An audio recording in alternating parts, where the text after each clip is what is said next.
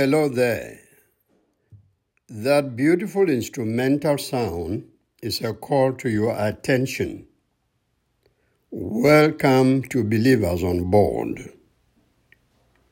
The scripture reading for today comes from Genesis chapter 34, 1 to 31. Hamor said to him, My son Shechem has fallen in love with your daughter. Please let him marry her. Let us make an agreement that there will be intermarriage between our people and yours. Genesis chapter 34, 8 to 9. Problems of being single. Problems of being single.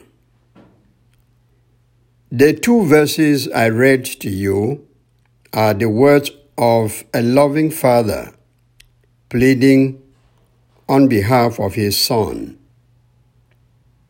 Hamor wanted his son Shechem to marry Dinah, the daughter of Jacob and Leah. The sad part of the story is that Shechem had raped Dinah before Hamor stepped in to make the request. The incident was embarrassing both to the parents of the boy and the girl. Perhaps as a compromise, the rapist's father, a good father indeed, pleaded that his son be allowed to marry the girl he had raped. The father went ahead to say, do me this favor, and I will do whatever you want. Tell me what presents you want, and set the payment for the bride as high as you wish. I will give you whatever you ask, if you will only let me marry her. The father of Shechem was ready to pay the highest bride price ever for his son to marry the woman he had raped. We know that rape is bad enough, but Hamor was willing to redress the situation, to bring peace between the two families by making his son marry Dinah. In his action, we see the true love of a good father for his son even when the son brought shame to the family.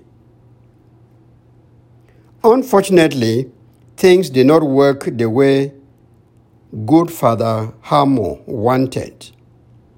The intrigues of Jacob's sons led to a gruesome massacre of Shechem the boy, his father Hamor, and all the men of that ethnic group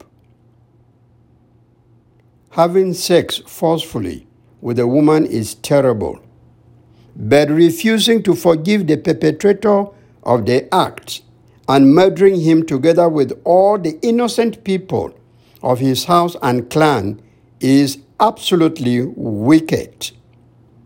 The punishment was too much for the crime. Marriage is good, yes let me say it in another way. A good marriage is good. If you are in a good marriage, love, companionship, mutual understanding, tolerance, and the other goodies of a good marriage make that institution palatable and enjoyable. Marriage has its own problems, of course, but the pleasures of marriage are more than its storms, its difficulties, its temptations, and you name the rest of the negatives. Come to single men and single women. They have their problems. And if you meet any of them, they can give you tons and tons of stories about their experiences. Let me just give you a few of the problems that single men and women face. They include loneliness, difficulties of getting partners, and sometimes false accusations from members of the public.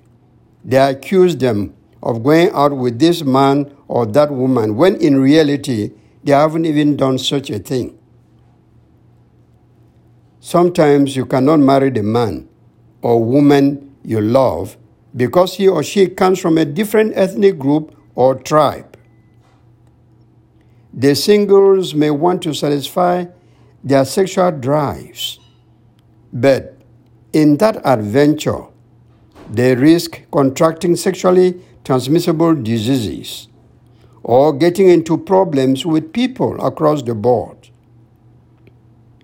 That aside, singlehood has its own advantages over the marriage state. So, do you not think that those who are single carry the worst problems and their state has no advantages? No, it does have advantages. Come to Shechem. He was a single man and he got into the problem of raping Dinah. That led to his death, the death of his father, and a host of men in his family. Are you single? Pray that God gives you a good partner. Pray that God will give your children the right partners when time for marriage comes to them. As parents, please pray that you will not be obstacles to the marriages of your children. Those of you who watch Nigerian films, you see how parents have frustrated their daughters and sons because they don't want them to marry this or that person who is poor or not highly educated. The disturbing story of the rape of Dinah brings us face to face with God's controversial gift to us the gift of sex. Sex is good. In fact, sex is very good. But when you do it with the wrong person, one who is not your legal spouse, the consequences can be very disastrous. Can a person who is not married stay chaste till death? Different answers from different people. Some will say yes. Others will say that is not normal for a normal human being.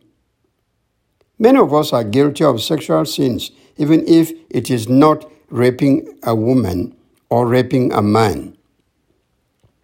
To those who are married, may the Lord give us deep love and fidelity for our spouses. For those who were married but are now separated by death or circumstances, may God give us self control and direct us how best to use our sexual drives.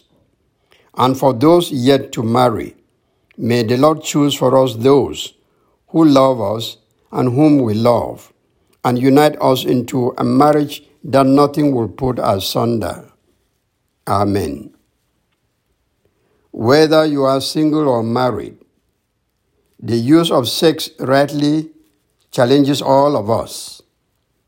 God created sex and saw that it, it was, and it is still good. But because of the sin in us, we use it wrongly. So, for the prayer of intercession today, Please pray for the following topics partners for singles who want to marry, responsible use of sex, victims of, ra- of rape, and self control. I'm your broadcast minister, Achoa Omeni. May God enable us to value sex and to enjoy it with the right partners. Good day.